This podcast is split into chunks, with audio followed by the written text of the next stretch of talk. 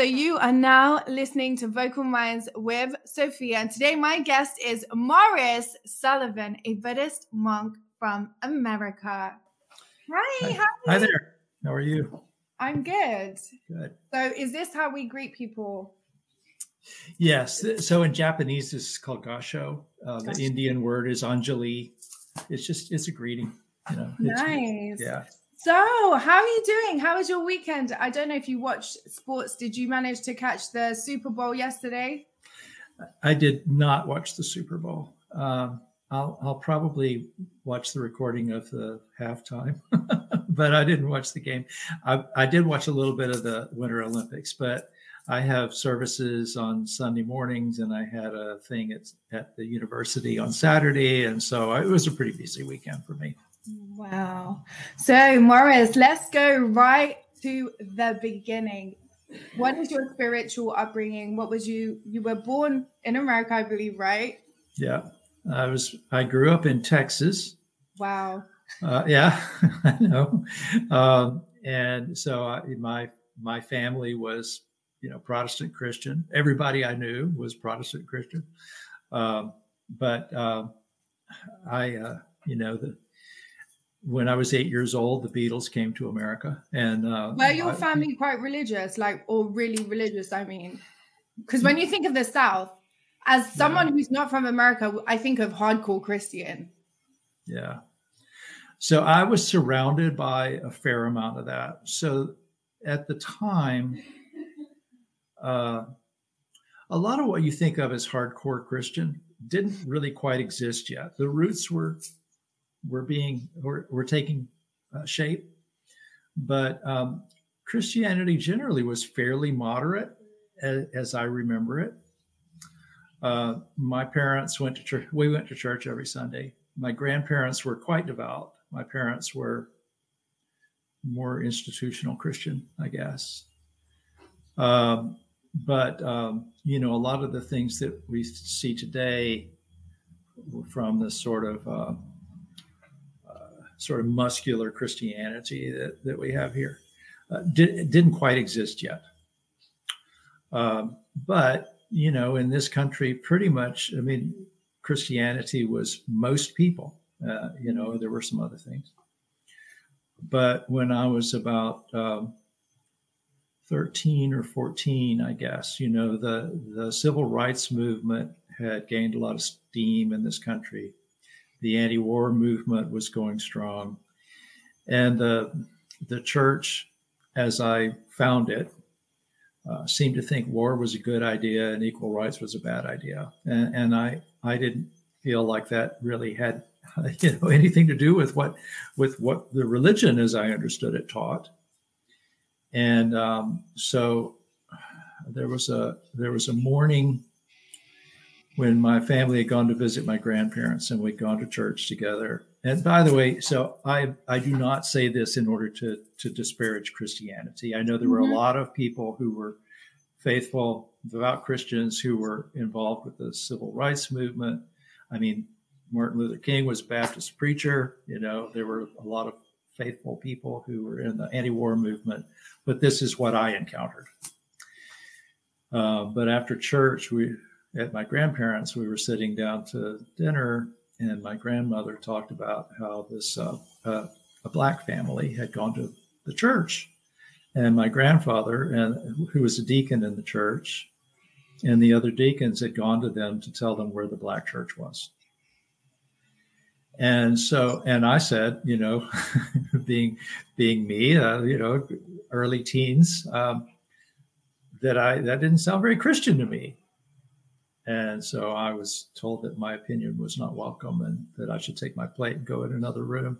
Uh, and so on my way home from church, I told my parents, or on my way home back home from my grandparents, I told my parents I wasn't going to church anymore. Um, and to how did cre- they receive that? They they understood. Okay. You know, to their credit, I mean they they got it, and um, my parents were not super well educated or anything, but they were both very bright people and and fairly broad minded in a lot of ways. And they just said, "Okay," you know.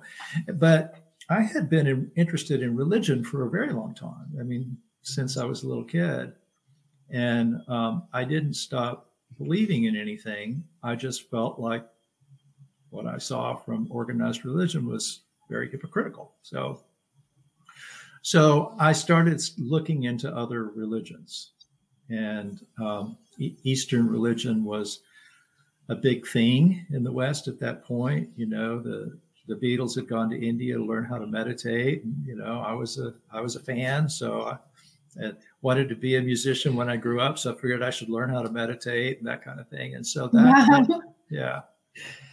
So that interest really led me to you know there there were there were no meditation teachers in Lubbock, Texas, which is where I live. Wow. At least not available to me. But there were books. You know, there were books starting to come out, magazine articles and stuff. So so I explored, and and whenever I encountered something having to do with Buddhism, it just resonated with me. So um, I didn't formally study Buddhism until the 1980s because there wasn't any place to do it. By then, I was living in Orlando, and um, you know, there wasn't much here, you know, in the way of hmm. Buddhism for English speaking people either. But eventually it developed. And so, um, you know, long story short, I ended up, uh, these days I lead, I lead one Buddhist community in DeLand where I live, which is near Daytona Beach.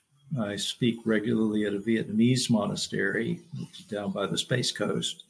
Um, I'm a university chaplain. Uh, and so I identify as Buddhist, but chaplains pretty much are non-denominational. You know, I'm I'm available for anyone who comes in and, and needs to talk to a chaplain. So when you're a teenager and you've had a Christian upbringing, you know, you reach that moment, and I, I did myself, where you feel like the world is much bigger than what you have been taught, right? So I was raised Orthodox myself, which is Christian as well, and it's like a lot of you know you you hit this age where i think it's like but i think it's like 14 15 where you start realizing you know what like there are other religions in the world. So if we are the creator then how how are these other people existing you know? Um and so during when i was a teenager there was like in so i would be online like googling every single religion. I that's what i did. I don't know and that's what I want to hear from you. It's like, so what, when I was like, okay, so I need to choose a religion because you can't exist without having a religion. So, so when I was in college, they would have every single religion, like they would come come up to you and try pitch their religion to you. So it would like the Christian group would come over and be like, yo, join Christianity, and the Islamic group would be like join us and hindus and buddhism. And so i went and pretty much did research into every single religion. And myself like you said uh, i found that buddhism resonated with me because at the time i didn't feel like i would have to sacrifice a lot to follow it you know?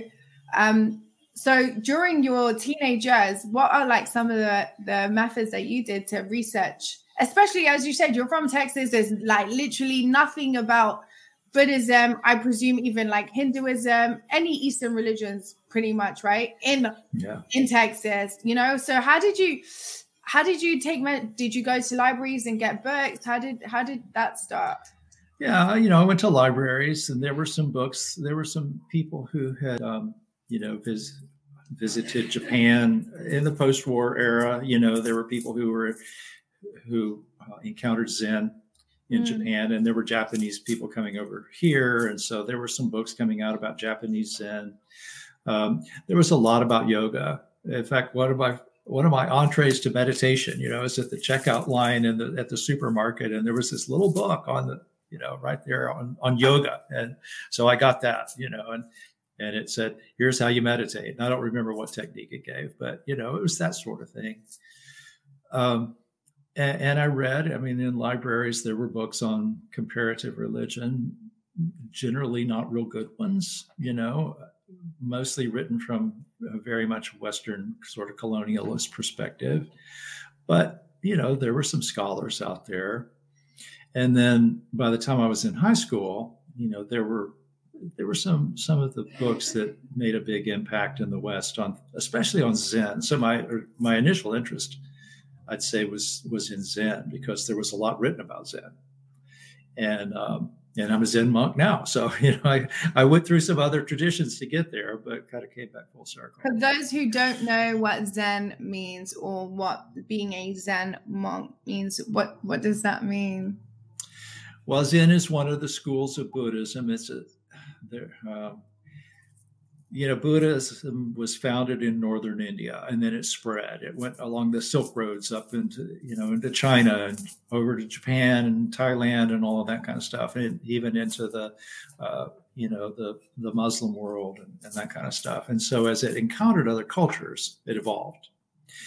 And so, uh, the first there was a big split between the original teachings of the Buddha and what happened when Buddhism encountered Chinese culture and teachings of Taoism and Confucianism and so on, and sort of expanded to become more inclusive. You know, uh, some of the original teachings, you, in order to become really liberated, you'd have to be a monk. You know, it was not so much for householders. And then there was this this greater vehicle. You know, we need a we need a big enough car for everybody to get into, and so the Mahayana, which means great vehicle, was formed and Zen is a is a, a, subset of that, and it emphasizes sitting meditation. Basically, that's the primary practice. Zen, the word Zen, uh, is sort of is the Japanese form of a word jhana, which is a, a an Indian word that means basically meditative absorption. And so it's, it's really using that sort of mind training, training the mind to be free from attachments in order to be spiritually liberated. So, do you convert to Buddhism? I know it's known as the way of life, but also some people say it's a religion, right? So, you were raised Christian. I, I guess you started to drift away from Christianity. Then you reached a place where you weren't really following any religion, from my understanding, right? Yeah. And then, and then you found Buddhism. Do you? Is there a like a a ceremony if you call it? Yeah, there is. So the first thing like is baptism, what Christians yeah. call. We call it going for refuge. Okay. Okay. So if you're a Christian, you know there might be this moment where you're you're saved. Yeah. Right. So born again. So we're not saved. We go we go for refuge. We say we find a we find a safe place. And so that's the ceremony. And basically you say, okay, I'm on this path and there's there's some ceremonial words that you say and the, you know the teacher says and you say them after him. And then you take uh, precepts which are so this is one of the things that really appealed to me about buddhism when i encountered it. You know in christianity there's the 10 commandments. You got to do this. Thou shalt do this. In buddhism we take responsibility for our moral lives and we say well I'm, i vow to refrain from doing these certain things or I vow to do certain things. And so you take vows to refrain from killing and stealing and engaging in harmful speech and harmful sexual activity and and using intoxicants to the point where you forget about the other four things that you vowed not to do. And so that's you know that's the formal process of becoming Buddhist. You don't have to do that. There's a lot of another thing that's unique about Buddhism is that you can be a Christian and practice Buddhism. You can be Jewish and practice Buddhism. It is, you know, because it's a path of practice, not a path of belief. You know, you can do both. And so there are um, cases where, for example, there's there's a, a, Jesuit priest who's also a Zen master. Um, a lot of a lot of the people who uh, follow you, I'm sure, will have heard of Venerable Thich Nhat Hanh, who is a Vietnamese monk who met a couple of uh, very well known at the time uh, Christian theologians, and also became a Christian. You know, identified as Christian and uh, and wrote books on on the similarities, the common ground between the two. So the religion is an interesting word. There, you would think, okay, we, I know what a religion is, but if you look and see the evolution of the word over time, it's really changed quite a bit.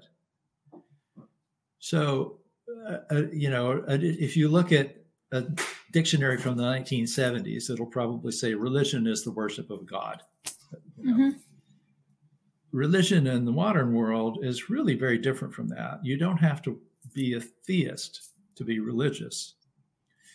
So, Buddhism, in some forms, is fairly non theistic. In other forms, it's very similar to, to what you would encounter with Christianity or something like that. Um, but it, uh, primarily, it's an orthopraxy, it's a path of practice. We have, you know, things that you follow.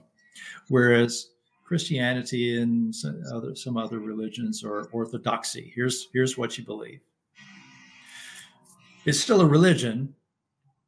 It's just a religion in a different way than a lot, a lot of other religions are. So, you know, for me, I, um, I, my first formal practice was in like 1988.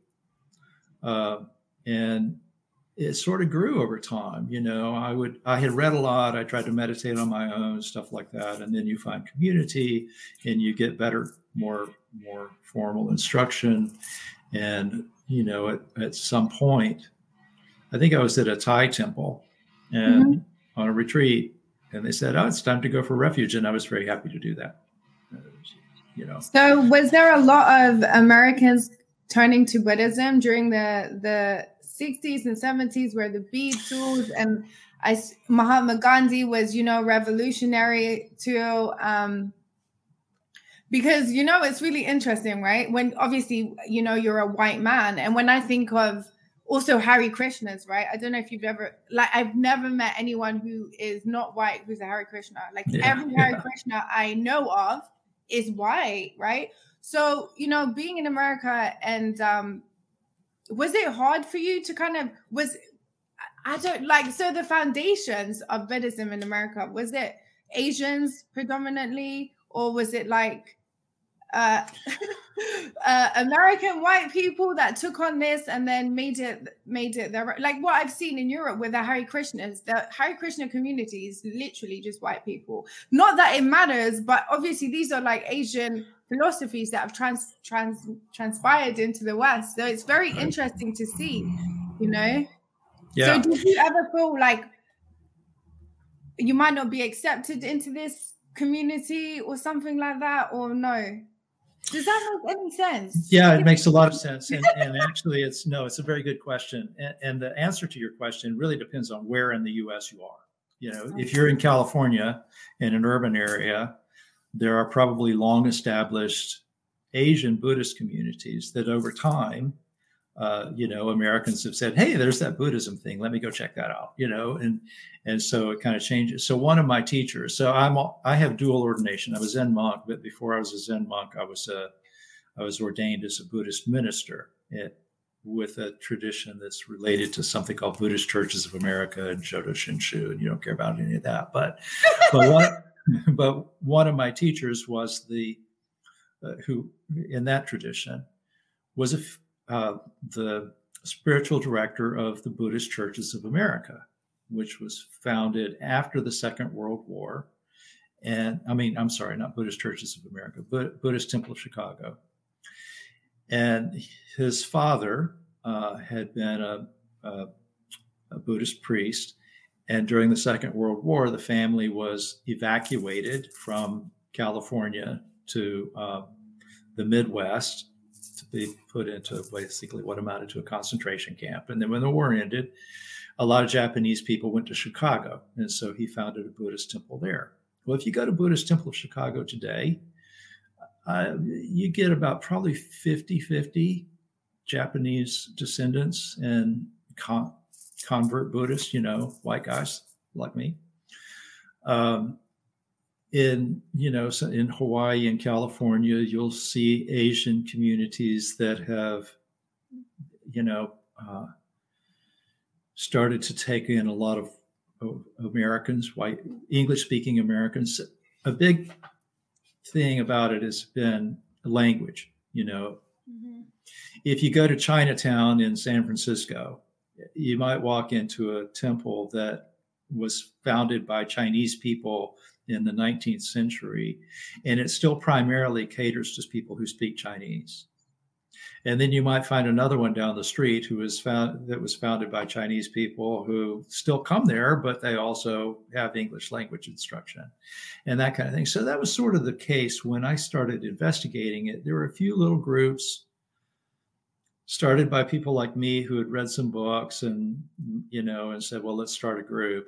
But there were also some Asian communities that were getting visited by people who wanted to learn about Buddhism and said, hey, let's do some stuff in English. So for these people who want to learn about the Dharma.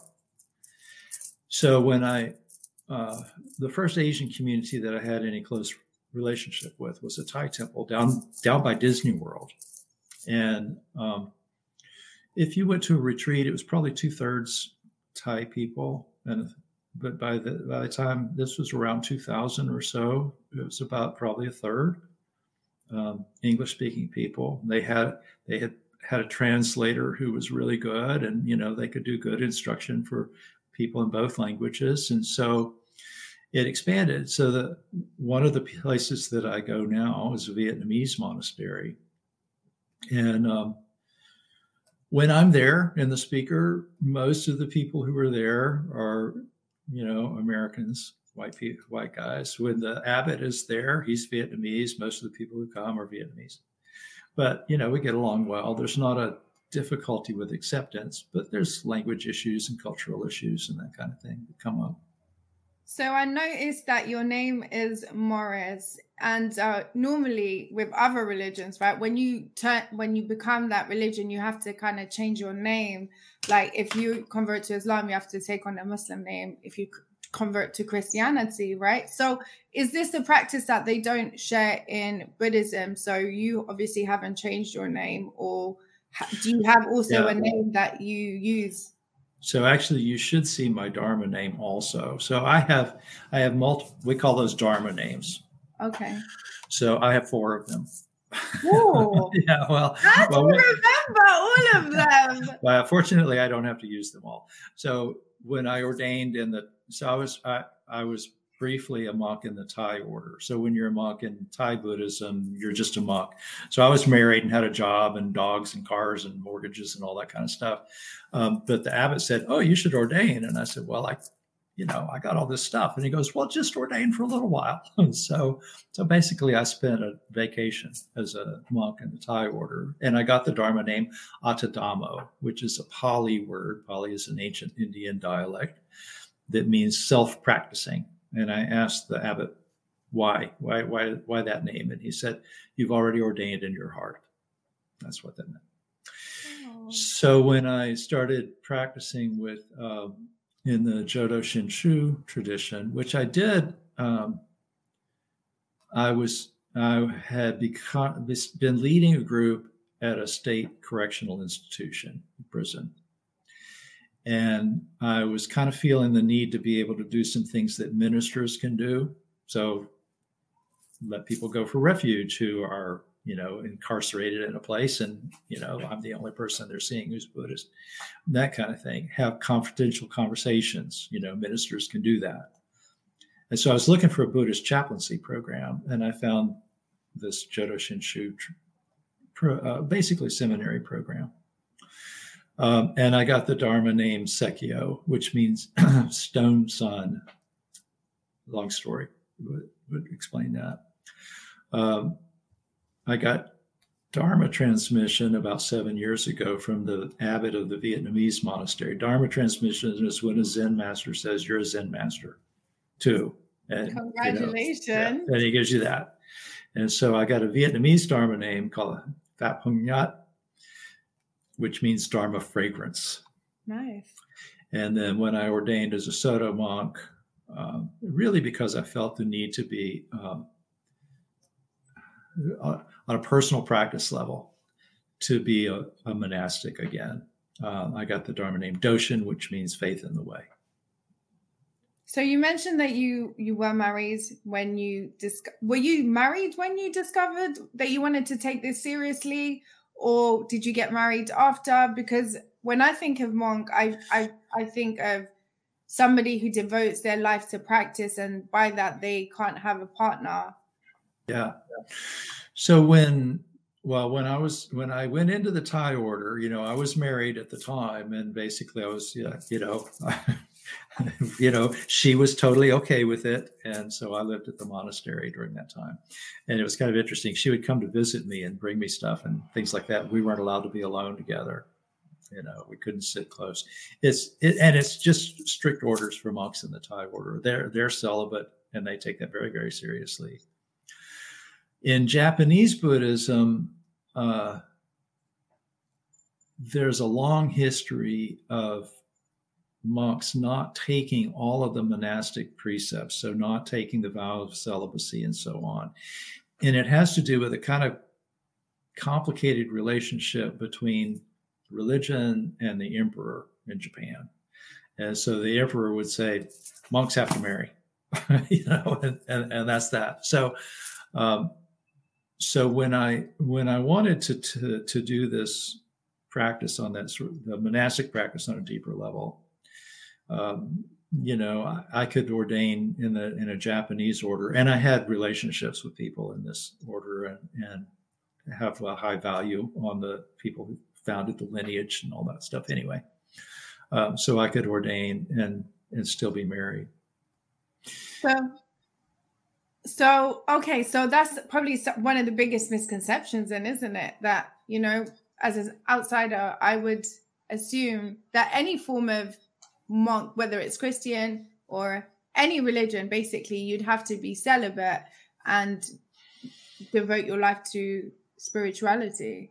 Yeah. Well, yeah and and most of the time if you're looking at a buddhist monk you're looking at someone who's celibate the the the exception being japanese orders and orders that descended from japanese buddhism so like there's some korean organizations that came from japanese soto zen and stuff where they don't have to be celibate so when i spoke to you on the weekend you mentioned to me that not all buddhists are uh, vegetarians some actually eat meat and yeah. that's interesting because it's, from my understanding, I thought that Hindus and Buddhists are strictly um, vegetarian and vegan, not vegan, but vegetarian, right? Yeah. So, so do it, you eat meat yourself, by the way? Um, mainly not, but so so the Buddha had an evil cousin named Devadatta. And Devadatta okay. tried to take over the Sangha the the community. And and as part of all of this, he said to the Buddha, you know, we need to make the monks be vegetarian, like the Hindus, you know, because mm-hmm. this was India. And the Buddha thought about it. And he said, no, you know, we we live on alms. We we live on what people give us, and we need to be easy to maintain. Uh-huh. And so he decided not to require that. There are orders that are pretty strictly vegetarian. A Vietnamese monastery that I go to, they if, if you have a wedding reception or something, they don't even allow you to serve meat there. They're they're very strictly vegetarian, not vegan, close to it. Um, I don't. Do they eat beef? Because I know Hindus they eat meat, but they don't eat beef. Even like some Sikhs, I believe, like they don't eat beef. So is there like, you know, something that they don't eat when it comes to meat? Um, yeah, so there's a list of animals that you can't eat. I don't remember what they all are. None of it's anything you'd ever want to eat anyway. So it's like you can't eat a tiger or a monkey, or you know. So uh, you know, but um, but yeah, you know, in, in India, I mean, there are in in, and I'm not an expert on Hinduism by any means, but you know, cattle are considered sacred. Mm. Goats, not so much, you know, and that kind of thing. So, but but in Buddhism, if if it's a vegetarian order. Mm-hmm um, they generally don't eat any meat. What is the longest period you've stayed in a monastery, and what does a normal day in a monastery look like? Um, a month or so. Uh, but in a normal day, you get up really early, uh, like four thirty, theoretically. Mm-hmm. It kind of depends on what's going on but like if there's a retreat going on you get up real early you're expected to be in the meditation hall early. You'll meditate first um, and then you'll have breakfast.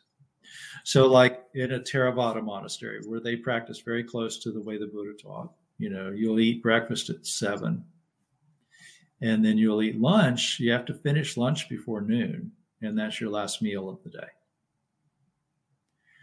Um, generally, on kind of a day to day basis, there's chanting and meditation in the morning and in the evening. Uh, during retreats, you know, there'll be more that sort of thing. At the Vietnamese monastery during retreats, you know, they they eat dinner that they're not following the the Theravada rule of not eating afternoon, uh, but it's usually a light meal. And you know, there's all the stuff that's got to go into running a monastery. You know, people are working in the gardens, and people are doing the bookkeeping, and you know, all of those things that have to get done. So meditation is something that I've been interested in doing, but I cannot for the life of me not think. Okay. Well, good. That means you're a human being and you're alive. no, but okay. So, what is the secret to meditation? There's the secret is there's no secret. You know, it's meditation is training your mind. So sometimes the mind is going to be restless. Sometimes it's going to be lethargic. Sometimes it's going to be anxious. Sometimes it's going to be clinging and desirous you know, of sensual things. What's on TV? What's for dinner tonight? You know, sometimes it's going to be doubtful. I'm not getting anything out of this, right? Mm-hmm. So the the practice is whatever your object of meditation is, just let go of that. Come back to your object of meditation, and in time, your mind will settle down and become calmer, at least for a little while, and then it'll get bouncy again. That's okay. That's part of the practice. Meditation is not about having a special mental experience, it's about training your mind. So, in the Buddhist path, you know, most people who've read anything about Buddhism know that there's, you know, the Four Noble Truths and the Eightfold Path. The last three factors of the Eightfold Path are about meditation. So, right effort, which means letting go of mental activities that lead to suffering and stress and developing mental characteristics and activities that lead to freedom and happiness. Uh, right mindfulness, which means being aware of what the mind is doing and paying attention skillfully. And then right concentration, which means keeping your mind set where you want it to go. So, our experience of life, and whether it's good or bad, has actually relatively little to do with our circumstances, has a great deal to do with how we use our attention. And so meditation at its at its most fundamental is learning to use the attention skillfully. And so that you'll do the things, engage your mind with your circumstances and with what comes into your awareness in a way that doesn't create stress and that creates greater freedom and happiness. In a so world that, right now where everyone is so stressed, I think it's something that everyone should apply, but it's easier said than done. And I know I'm not sure why. Well, because we find it very easy to find other things to do. You know we we train ourselves that way. The mind you know the, the buddha used the, simile of the of a monkey at the end of a lead you know the monkey mind. You know if if you keep pulling the monkey back or a puppy you know puppy mind is a good example too. If you keep pulling it back and saying settle down eventually it will. You know you'll train it. Uh, but it takes some effort to get there and a lot of people come to meditation thinking somebody's going to give me some secret technique that's going to make me all of a sudden happy and peaceful. Well, the secret technique is you have to train your mind, and, and your mind becomes less reactive. You become better able to decide what you're going to react to, what you're going to create stress around. You learn that, you know, everything that comes up doesn't need to be pushed away or clung to. You don't need, you know, things can come up. You don't need to add storyline to them or anything like that. And so, um, you know, that's that's where the peace comes from. Really, is in becoming spiritually more resilient, which comes from being aware of how you're creating suffering or how you're creating happiness. Do Buddhists believe in destiny, or do they believe in creating your outcome? So that's kind of an interesting question. It kind of depends on how you look at the at karma. Uh, the short answer to your question is no, we don't believe in destiny. The long answer to your question is a little bit more complicated than that, right? They believe in karma then? Yeah, but it's a little different than the way like uh, Hindus believe in karma. A little different. So the law of karma means action. That's all it means. Karma is action. And if you, the law of karma is if you do a good thing, you get a good result. If you do a bad thing, you get a bad result. So, to some extent, where we are, who we are, all that is um, is a result of what we have done in the past. So I can't decide, you know, that I'm going to be six and a half feet tall instead of five foot eleven or whatever tomorrow because you know I'm my car things that have occurred in the past have brought me to this point in a certain shape and size, you know. Um, but what I do now will largely shape my experience tomorrow. So, in kind of a, a pre Buddhist classical sense of the word, a lot of the time kar- karma was used, the idea of karma was used almost as a uh, as a synonym for destiny. You know, if you got killed, if you walked outside and a plane crashed on you, it was your it was your karma that caused that to happen. And but in with Buddhism, it's like, well, you, you know, we have past karma, present karma, and future karma, and they're interrelated, but we can, to a large extent, determine where we end up tomorrow. Again, understanding that where we are today is a function of where we were yesterday. Do you do they believe in past lives and Nirvana is is is Hinduism. Does it apply in Buddhism as well? Yeah. So, so yeah, again, there's a little subtle difference. So if you if you read about sort of the Hindu view of of reincarnation, there's the idea that there's a soul, and that it sort of is a permanent thing that's separate and discrete from other things, and that that soul moves from form to form the way a caterpillar crawls from leaf to leaf, for mm. example. In Buddhism, it's a little different. We don't see that that there's something that sort of encapsulates our the essence of me. There's no self as such. Doesn't mean there's no self. It means there's no self that's that we can look at and go, okay, this is it. This is it right here. I got it right here in my hands. It's really a process Everything is always changing. So we're more like a wave moving through the, through the ocean than we are like a chunk of ice floating in glass. Okay.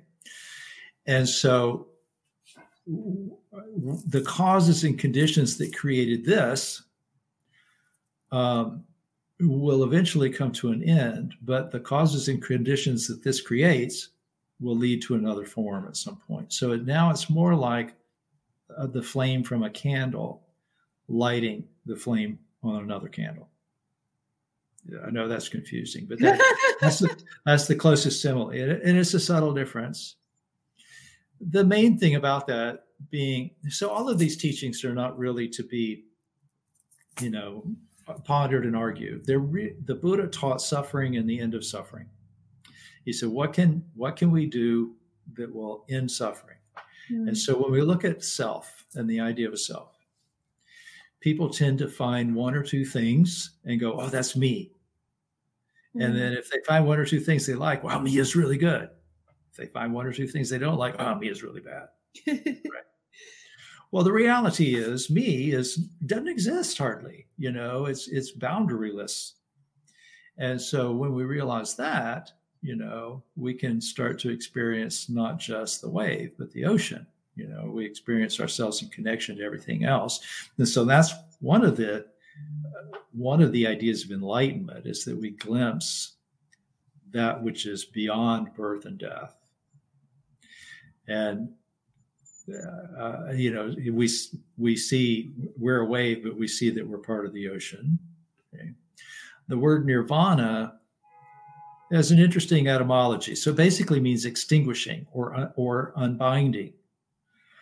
So the idea was that in, in India, you know, that fire was seen to be bound to its fuel and to have kind of an agitated, uncomfortable relationship with its fuel. Well, what happens to the fire when the fuel all burns away? It's not there anymore. There's nothing to fuel it. And so it is unbound from the fuel. So nirvana means that you're not fueling the cycle of coming and going anymore. So you're not fueling suffering anymore. So you're freed from all of that. So it's not a place. Where where does the fire go when it goes out? It's just gone, right? It doesn't mean that there's no heat. It doesn't mean that you know the causes and conditions are, have gone, but but the fire is extinguished. So in classical Buddhism, when the Buddha was teaching, you know, the objective of Buddhism was to be no freed of all the fuel. You know, there are no more fetters tying you to coming and going. And so you're freed of the cycle of rebirth. And that's nirvana. So remember, I said that at some point as Buddhism encountered other cultures, that somebody said, we need a bigger car. We need a vehicle that's big enough for everybody to fit into. Not everybody can do that. What, what can we do? Well, we can move closer to that. We can become, we can live more enlightened lives. And by living a more enlightened life, then we share the results of our practices with practice with everyone else. And so there develops this whole new objective, which is to we take this vow to liberate all beings. And so nirvana then is not really all that relevant anymore. Yes, we we become freer of suffering, but we don't just disappear. We're around to help each other. So, uh, you know, you'll find there's, there's this word bodhisattva means Buddha to be. These are people who are almost free, who are free to the point that they're they don't come back to this earth and suffer but they're here to help us. And so that's kind of what we want to do. So we take the next step after the precepts, if you're a Mahayana Buddhist, is to take a vow to do that. So we say, you know, sentient beings are numberless. I vow to free them. And so that that sort of determines where you're going after this life because you've taken that vow that you're going to continue to move toward that sort of awakening for the benefit of everyone. So when you're free, you're free from highs and lows. So not only from getting really happy, but then also the sadness, which no one really wants, right? Um, which kind of is similar to being stoic, as in like nothing affects me. You know what I mean? But yeah, I know what you mean, but, right? But, but not really. so the thing is, we we want to live authentic lives right? Meaning that we can experience pleasure and pain. We just don't see it as permanent and enduring, and we don't identify with it. So in meditation, you know, you can get really amazing, pleasant states. But you also understand that when the bell rings and you get up, that's going to be gone. Okay. There's always flowers on a Buddhist altar. Flowers are a wonderful uh, representation of the fact that there's a lot of beauty in the world and it doesn't last forever. But that's okay. We can appreciate this moment. And so the the practice so the practice works on multiple levels. One is, you know, we talked about rebirth and freedom and bodhisattvas and nirvana, but the the functions, the activities that bring us back to another life, bring us back to suffering tomorrow too, or to happiness tomorrow in this life. So when you learn that it's your mind's engagement with what arises that leads to suffering or to happiness, then you can direct that more carefully and you experience less stress. When bad things happen, are you still going to be unhappy? Yeah. You know, if I stub my toe, I still cuss because it hurts. You know, it's my karma to be born in a eh, you know in a form with stubbable toes and experience pain. But you know, I don't go ah you know myself is stupid for stubbing my toe and then beat up on myself for the next five hours for for being stupid enough to stub my toe or something like that. You know, I recognize okay those things happen. let's move on. And one of my favorite poems from uh, Japanese Buddhism, there was a there's a poet named Issa who had lost uh, children.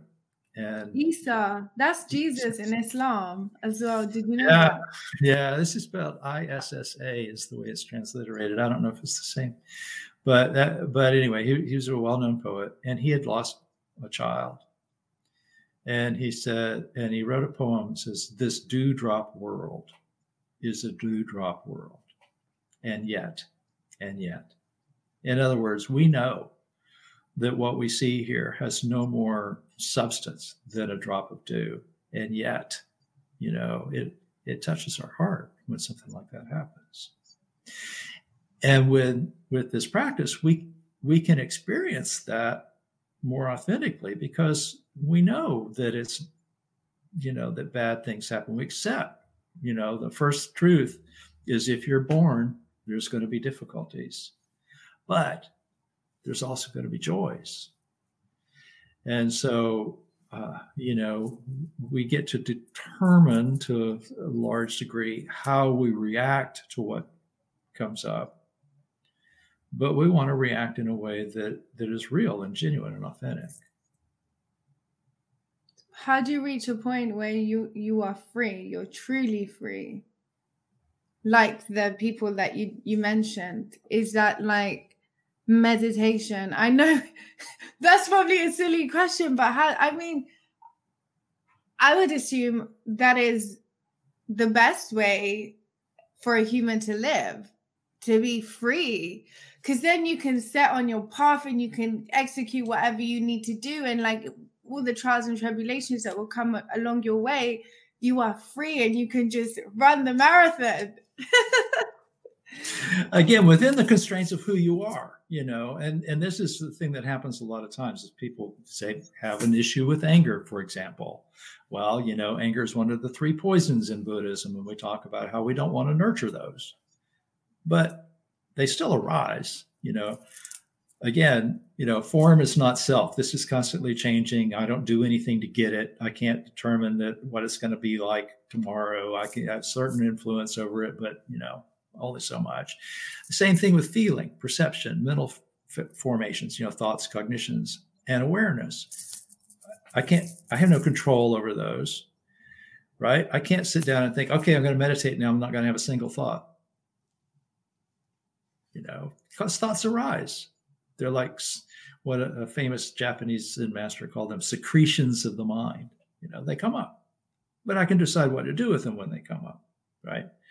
And so that's where the freedom comes from is developing this, this ability, which is a practice to react to what arises in a way that, again, uses your attention skillfully.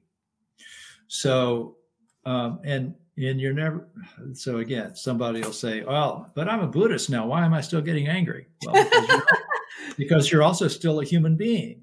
Yeah. Right? So but now that you're now that you're practicing it, you know, you don't have to get as hooked by your anger. And that's the thing, you know, if these things will arise, you can be selective about what you let hook you. You look free. Pardon? You look free from tension. Yeah, you know, generally. I I've been around. I, I would like to think that I I'm a good people's person, and I can look at somebody and I can see like either like anger or somebody who's been through a lot. Like you can see in your face, but you look like inclined. You look clear from any sort of toxic energy. Like your eyes are like empty, as in like in a good way. Like I don't know how to explain it, but seriously, you look at peace. That's the right word. You look at peace. And in the West, it, it seems like something really hard because Western, I, it's so weird because people in the East, they, they want to move to the West. They want this Western lifestyle, but you, you're not, it's really hard to be at peace. I would like to think so. I could be wrong, but to be at peace living in the West. But you look, you look, you look, you look Zen. That is, and you are a Zen master, so no, no surprise here. Well, and it's a practice, and I have my moments. You know, I promise you that. But you know, yeah, I mean, part of the reason why I started on this path was because I had issues. You know, I mean, my father was a violent alcoholic, you know, and I grew up with that, you know, and I grew up in in a place where people who were different were not, you know, received all that well and and that kind of stuff. So, you know, it's it's we all have those things, and so it's it's how you work with it. What do you do with it? And us, my wife and I, were uh, we were going to um, dinner down in Orlando, and uh, we were on our way down there, and it was this time of year where some Buddhists will take some extra vows, you know, that kind of work on their spiritual practice a little bit more diligently for this period of time. And she said, You know, I think I'm going to work on my language. And I said, What do you mean? She goes, oh, I cuss like a longshoreman sometimes. And I said, Oh, you know what? I've been a little bit sloppy about that myself. I'll, I'll work on that with you. And so um, we went to lunch at this restaurant and, and um, we were parked on a fairly busy road, parallel park. And so I got ready to, the, the lane next to me that I was going to pull out into was clear until I started to pull out. And then some guy come, came over into that lane, cut me off as I was pulling out, and I let loose a string of expletives, you know. And then I and then I laughed because you know a lot of that kind of stuff goes right goes past the the uh, the executive function and straight to like the simpler form part of your brain, you know, and, and reacts very quickly. But you know, those things come up and then you you don't take them seriously. And you know, I laughed at me instead of cussing at the driver for the next 30 minutes or whatever. You know, that's all. Do Buddhists or Buddhism um, believe in forgiveness? Because I know you work closely with prisons and prisoners, or not necessarily work, but talk to prisoners, right? Because um, that's what you do. And, uh, you know, and they might be have done some really really bad things you know and then like i know a lot of the religions believe in redemption and does does that apply in buddhism? And what what inspired you to to take on this heavy task to take on people's stories that are very painful? Then you have to be truly free because if you were listening to something like that you you know it would really affect you if you weren't free. And so you have to or you're a very strong person because i can't even imagine some of the things that you hear right? And you you work it's not it's not work is it? You help people. Is it what do you call it? You talk to people? Yeah well what i do is I, I go in there to the to the chapel and we have certain we have a service you know we mm-hmm. do we do some chanting we do some meditation and then i give a talk you know and then i listen to them and they ask them questions or whatever whatever needs to be dealt with. So and and sometimes i'll do a spiritual advisor visit. That's where one of them will say hey i want to talk to you alone and will you come in and talk with me? That, that doesn't happen too often but it's every now and then. So it happened this is like 2000 five, I guess. Um, I was leading a, a, small this small group in DeLand, DeLand where I live, and and there were these three guys at the state prison who were identifying as Buddhist, and they wanted to meet in the chapel, and the chaplain wouldn't let them meet without a volunteer present. And so one of them had gone to the Unitarian minister there who was coming in, said, "Hey, do you know any Buddhists?" And so this long string of emails had gone around the world and finally ended up with me. And so I said, well, you know, I was working as a freelance writer at the time, so I I had the flexibility, and I said, yeah, well, let me go check it out, you know. And so uh, so I went, and it was January 2006 when I went in the first time, and I've been, except for during periods during COVID where the whole price was locked down, I've gone in there basically once a week ever since. Uh, I don't really even ask them why they're there. I can look them up uh, on the Department of Corrections database if I want to, and I can see what kind of charges there are. And I did that at first for a while. I thought it would help me. And um, and I went in, speaking of forgiveness, I went in and talked to the chaplain there, who was this real, the kind of Christian guy you you talked about, you know, the hardcore guys that you mentioned earlier on. He's one of those.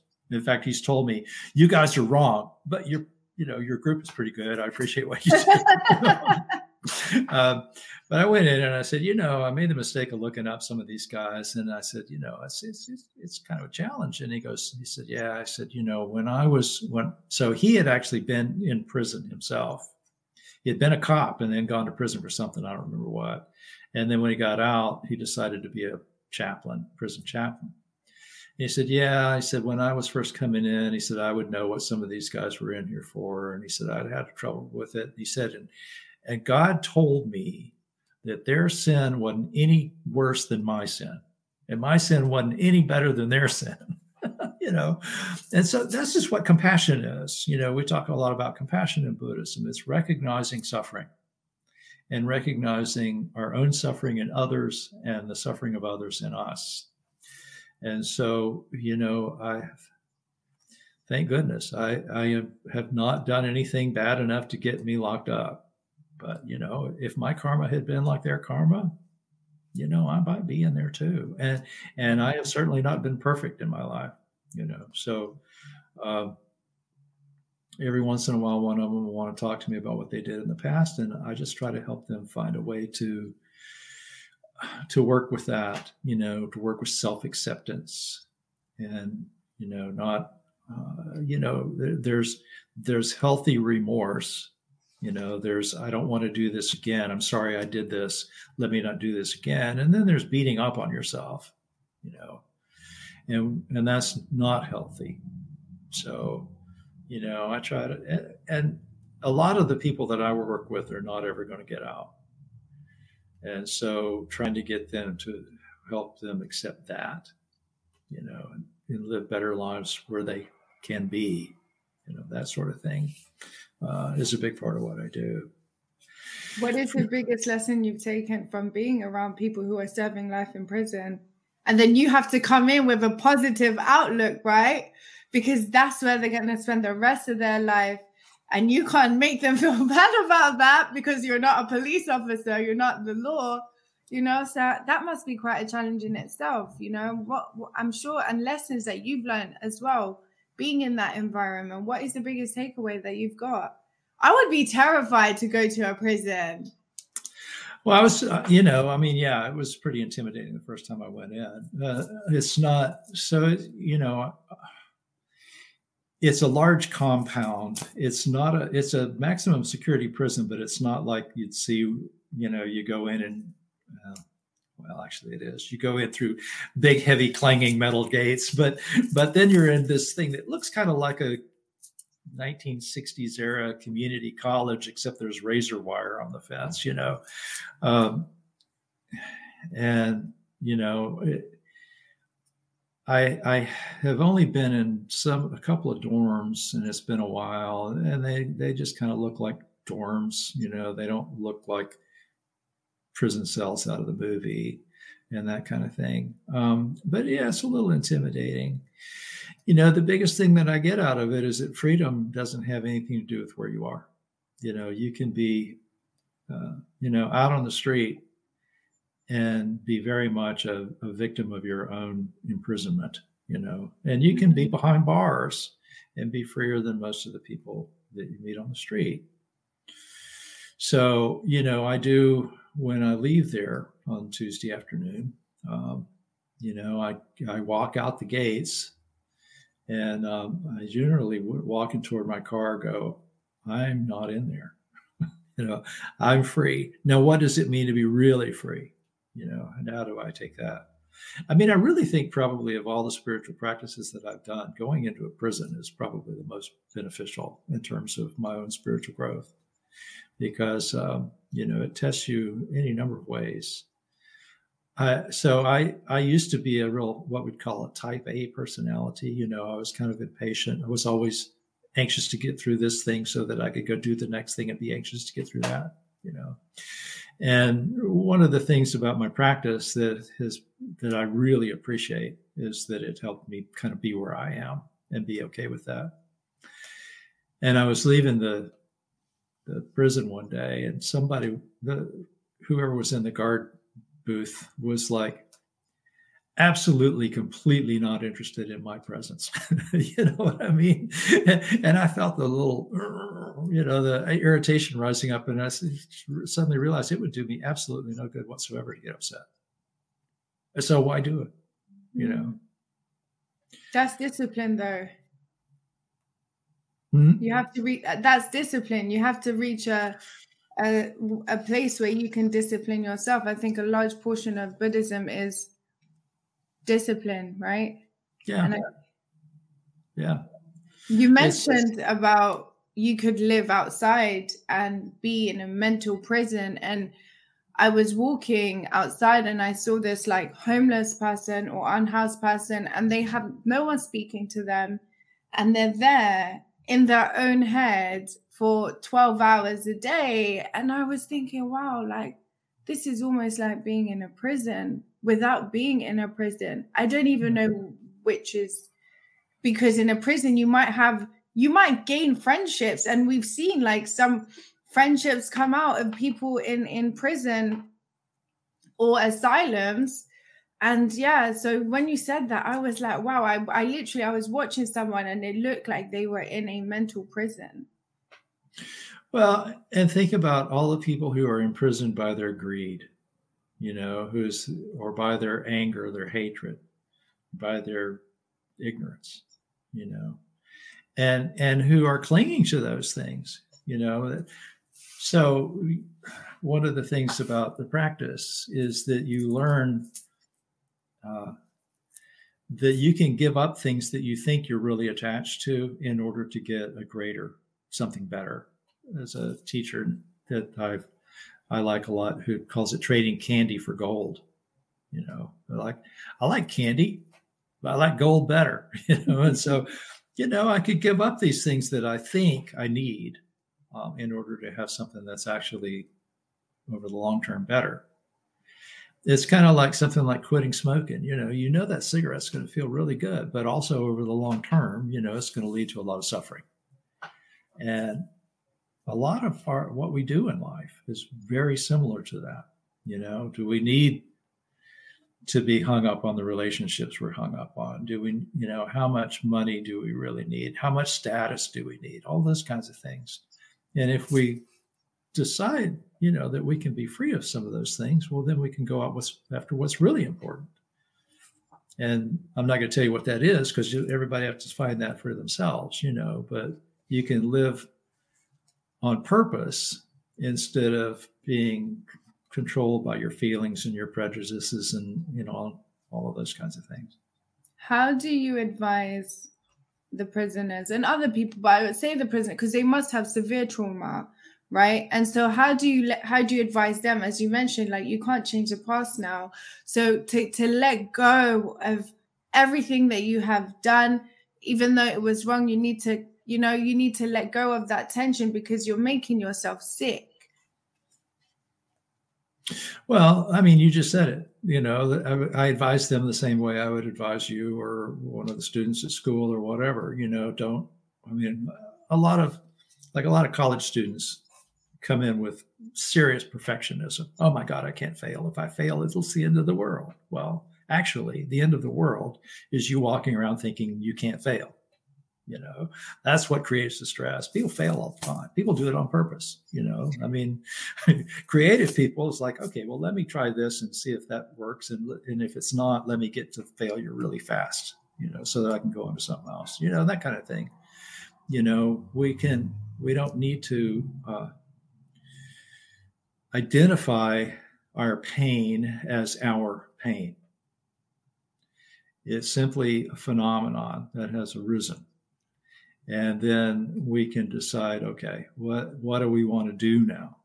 So uh, you know I, have had people come up and go i'm getting out of here and you mm-hmm. know next month. What do i do to make sure i don't come back? You know i've gotten out before and i end up back in. What do i do? Well for one thing are you different now than you were last time you know have you learned something Yeah. Well, what makes you think you'd be back here then? You know, before all you thought, you know, life was worth was, you know, whatever drug you happened to be strung out on. And now you know better. Now you know what the gold is. You don't need the candy anymore. Right. And so, you know, you just keep reminding yourself that. Wow. I think you're very strong. I know, I know that a lot of it is to do with your spirituality, but you know, that must be a very, very, first of all, empowering because you must get like self fulfillment, helping people who, who are in not, I wouldn't say the worst circumstances, but kind of, you know, to some degree. I guess in the West it could be you know? But mm. it, it and if it's self-inflicted right do you ever feel like well or are you because of your belief you're not allowed to think well you kind of deserve being here? Like say you come across somebody who and i know you said you don't look into their stories now but like sometimes you can look at someone and be like i know that you're a murderer. Like you look like a killer So I try not to look at them that way. But, you know, I've had some say, you know, I'm where I belong. I, I yeah. deserve to be here, you know, and, and that's a real first step, you know. The ones that I have trouble with are the ones that that can't say that. The ones who will they'll be trying to talk to me and they'll be telling me a, a million excuses why it's not their fault that they're there. And those are the ones that are a challenge, really you know fortunately there's not too many of those most of them by the time they come to a buddhist service, you know, and listen to a few Dharma talks and stuff like that, they start to get this. Self acceptance means accepting, uh, you know, who you are, where you are, and it's it's, you know, there's a there's a an, uh, humility component of it. You know, being able to recognize that I'm not the only important thing in the world. Uh, mm. You know, and and in order to be able to to change, I have to see myself clearly. And so, you know, I can't change my circumstances if I'm in a prison, uh, mm. but I can change myself. And I can be a freer person than I was when I wasn't in prison. So, mm. you know, and, and they don't all get it, obviously, but some do. It's kind of, you know, it's, it's real interesting the way some of them change. We have a guy in there who has actually been a Zen monk longer than I have he, for a long time. He's uh, he he's in for armed robbery. I don't think he was charged with a murder, but he's doing life without parole. So I'm sure somebody was killed, and he was part of that. Um, and uh, like 20 years ago, there was a Buddhist group that started in the facility where he was at the time, and um, and he really took to it. And you know and he ended up ordaining. Uh, and um, you know and he'll talk about the lives he's seen changed. And that's what and that's why he does this. You know he's he shows up every time you know and and that's why because he's seen lives improved in significant ways because of practicing the dharma. It's powerful. Very powerful. Do you can you have a preference? Do you work? Do you like working? I like. I don't like saying the term work because it isn't work. It's like service. You're doing good. I don't know. It's you know. It's it's it takes effort. Yeah. Yeah. No, I understand that. Um, with with college kids or like university in in Europe, um, or do you do you feel more? Can you say like what you get out of it? Because we can't think of us because that's greedy. Yeah. I get that, but what do you enjoy more than? Are you allowed to enjoy things? yeah, like I said, you know, I'm an authentic life. I mean, you experience pleasure and pain and joy and sorrow and all of those things. You know, I'm not shut off to any of thing. I just don't attach to it. I don't expect it to be permanent forever. Mm.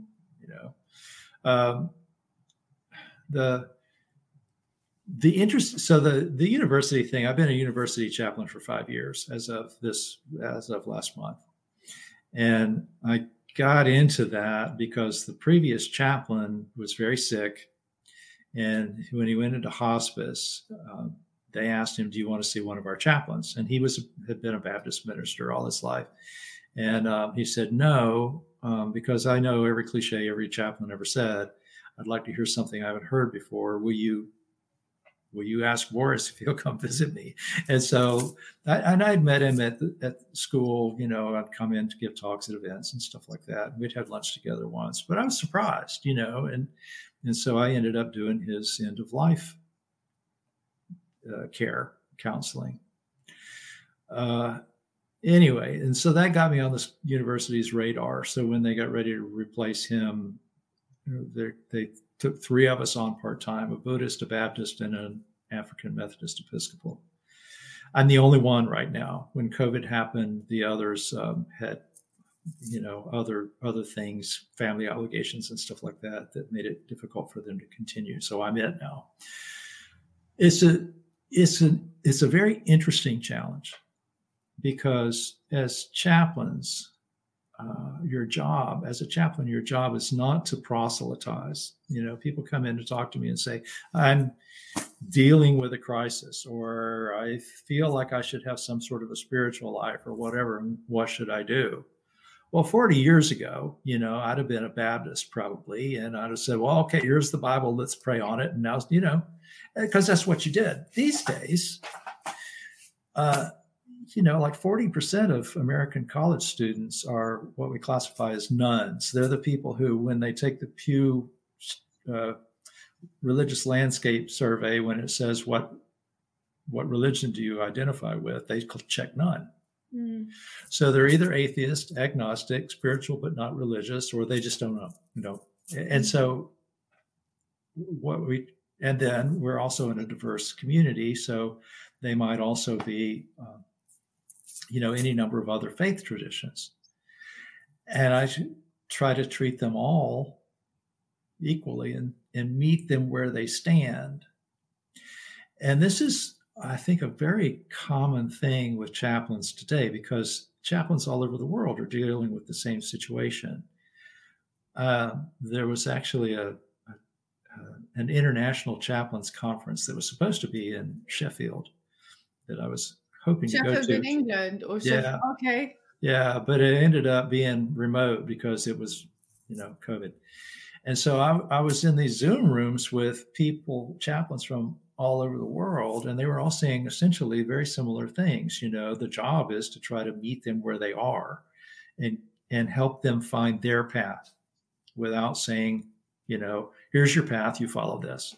Mm. And there was a Muslim chaplain who said something really interesting. And he was talking specifically about Muslim chaplaincy, but he said, you know, it used to be a Muslim chaplain was like the captain of a ship. You know, you mm-hmm. you dealt with the Muslim students and you said, okay, here's where we're going. He said, now we're a lot more like a slightly more experienced fellow passenger. And so that's that's how I see the uni- the university students is okay. We're on this together where do you want to go? How do we get there? Mm. and and sometimes they develop an interest in buddhism. Sometimes i they i end up you know they become involved with one of the student religious organizations you know. Um, and that's okay. It's really helping you helping you find how to navigate spirituality. You said something earlier about how it's impossible to not I don't remember how you put it, something like it's impossible to not go to church or something like that. You know, the reality is we all live a spiritual life. It just not to follow a religion, like you have yeah. to follow something at least. Yeah. Well, and you know, there's a lot of people who say, I don't follow any religion, but you're living a spiritual life. So if there's not a structured religious element to it, what is there? And, you know, what else is there? There's materialism, you know, there's mm-hmm. hate, there's, you know, I political ideologies, there's all kinds of crap you could get you, you could co- connect to, you know, sports teams, you know, football, right? right? You know, that sort of stuff. So we try to say, okay, so what's a healthy spirituality? What's going to make you more spiritually resilient? What's going to what's going to lead to long term happiness, you know, those kinds of things. What's going to give you meaning and purpose in your life? And that's what all religions are about, really, is meaning and purpose and living a good, you know, a, a life that's where of integrity, where your your values and your actions are in alignment, you know, and those kinds of things. And you don't have to be any particular religion to talk about that. I think what you just said is really powerful, is that oh, Or the the guy that said we're in this ship because I'm sure a lot of people come to you for answers, you know, like you must have the answer to life because you must because you're a monk and monks should know everything, right? And so yeah. you need to tell me how I should live my life, you know? And then you're in that position. Like, what do you do? Well, you know, so if, if, somebody comes to me because I'm a Zen monk and wants me to tell them about that, I tell them about that, but I don't tell them, so this is what you got to do because mm-hmm. it's sort of built into Buddhism that you don't do that. Okay. You know, it's really about, so, you know, a, a, a teacher in another tradition, in a whatever you know abrahamic tradition you choose or whatever you know you come and you say okay well here's here's what you should believe you know a teacher in a buddhist tradition is go okay well i've had some i've got some realization. Let me tell you how i got that. Mm. so you can do that too. And you know and if that doesn't work for you well there's some other things we can try instead you know? And so uh, you know i'll teach you what the practice is but i don't teach you what the outcome is. You find that yourself. And that's that's a big difference. That's again that's one of the things i like about buddhism is no nobody should be telling you what to believe I'm not going to tell you what to believe. I'll just tell you what what to try. We have this concept called ehipassiko, inviting to see for themselves. So, you know, I can be on the deck of the ship with you and go, that looks pretty good over there. You know, what do you think about going there? You know, and, and if you like the way that looks, well, you can go there too. Do Buddhists believe in life outside of this planet? Or is it just here? Um, you know, it's, it's it's not something that I would really get caught up in, probably, but there there are scriptures like the Lotus Sutra, which is a very important Buddhist scripture, where it talks about Buddhas, countless Buddhas from countless other worlds. The number of worlds is there, universes, you know, as numerous as the sands of the Ganges, you know, that sort of thing. So, what does that mean? Well, it means that at some point in the last couple thousand years, somebody thought, you know, there's probably worlds besides this one, you know, but do I find that particularly useful uh, in a in a kind of a cosmic sense, in a sort of poetic sense? Yeah, but in terms of, am I going to argue about whether there's little green men from outer space or what's what you'd find at Roswell or whatever? Right. I was going to say, how does that work with your American culture? You're in Florida. Yeah. There's a lot of sightings. Yeah, well, you know, where I grew up in Lubbock, Texas, right after I left, there was a bunch of like this, these uh, sightings of flying saucers. They called them the Lubbock Lights. If you Google it, you'll find wow. the Lubbock Lights. And you know, I wasn't there at the time, so I missed the flying saucers. Maybe I'd feel differently if I had been there, but it was after I left. So. Wow. Well, Morris, I want to say thank you so much for coming on here. You know, since I was 15 years old and I read a bit about Buddhism, I have been wanting to speak to a monk. And so it is like, I feel like crying because it's something that I wanted to do for a long time and had no idea how to do it. And you know what? The universe does work in a weird way. And I, I'm, I'm like, wow, I can't believe it. Like, seriously, it has been so incredible to talk to you. And everything that you're doing is so inspiring, especially because I can relate to you because it's like we're Westerners and then we found Eastern philosophy, not as in growing up in it. You know what I mean? Yeah, and yeah. so, um, where can we find you if somebody wanted to? Do you have social media? Yeah, so um, I have a couple of podcasts. Uh, the the talks that I give on Sunday mornings when we started meeting in person again, I started recording them and putting them up as a podcast called "The Adventures of Sariputta and Moggallana." Uh, you can just find it on Spotify. Just go, just look for my name, Morris Sullivan, and it'll come up. And then I have another one called Holding Up the Heavens, which is a little newer, explores spirituality more generally. It's not as as specifically Buddhist, um, but it spirituality and music. So if you're listening to it on on a, a, premium Spotify account, you get the complete songs too. And it's I do it mostly because it's fun. I like music. I like spirituality. It's a way to explore that. Um, also, Volusia Buddhist Fellowship is my organization here in DeLand. We have a YouTube channel.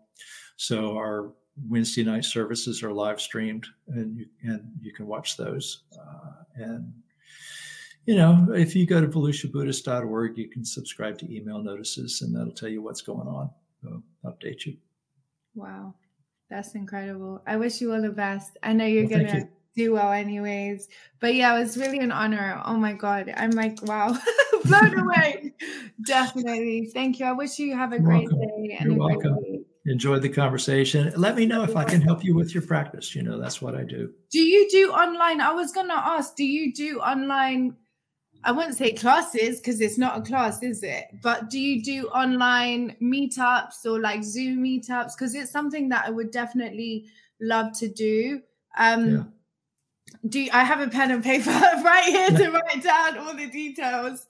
Do you do, or do yeah, I so, the website? Well, so first of all, you know where to email me, so you yeah. can do that anytime. Yeah. Uh, if you go to volusiabuddhist.org, you can subscribe to email notices about what's going on. I do have a, a Thursday night Zoom meeting. Mm-hmm. Uh, that's a Dharma study group. So we take a we take a sutra. Sutra is the Buddhist word for scripture, and we kind of unpack them over a period of time. Uh, those are pretty fun. So you can do that. And, you know, if you can email me from the website, if somebody wants a one on one conversation, we can do that on Zoom or whatever. What time is your class on Thursday? It's 6 p.m. Yes. New York time. Okay. Yeah. Sounds good. I think I'll be able to. So if I'm joining now, is it an issue because maybe you start, is it like academics where like you can't join yeah. after, you know? Okay. come in anytime. So, and what we'll do, so we're actually wrapping up one thing called the Platform Sutra this Thursday, and then we'll start something fresh. I'm not sure nice. what. I don't remember. We're looking at a couple of different things, trying to decide which. But we, you know, we we change every month or two, depending on how long the piece is that we're looking at. But anybody can come in anytime. You know, you can uh, if you you get the email notices, it'll tell you what to read we're all doing stuff that's all online, mm-hmm. so you don't have to pay for it. It's P- PDF, um, and uh, so yeah, join us. It'd be fun to. Have I'm going to absolutely. It's something that I've wanted to do for a long time, and so I'm I'm very excited. Literally, I'm emotional because it's like wow, like I've wanted to do this since I was 15 years old, but I didn't pursue it, and for no reason particularly and now it's like it's here like I don't know if you believe in like destiny, you know, it's uh, definitely whoa. it's like spooky, but yeah. Thank you so much, Morris. You're it's welcome. been an honor to speak to you, honestly. Um, and I I look forward to joining your classes. All right. Look forward to seeing you again. Awesome. All right. Take care. Do we do this? How'd you say bye? Like this. Just, okay. Just there's no spiritual. Okay. Yeah. There's not really anything to say. just say goodbye. Just All do right, this awesome. and say goodbye. Awesome. all right. Take care. Take care. Hey, yo, check it out. It's the kid. And thank you all for listening to this week's episode of Vocal Minds with Sophia. Sophia. You can find this podcast on Spotify, Google Play, Amazon Music, and now on iTunes, all right? Follow her on both Instagram and Twitter under Vocal Mind Sophia and don't forget to tell a friend about the podcast. Matter of fact, tell all your friends about the podcast. What are you waiting for? Honestly. Remember, you want to treat yourself, not cheat yourself.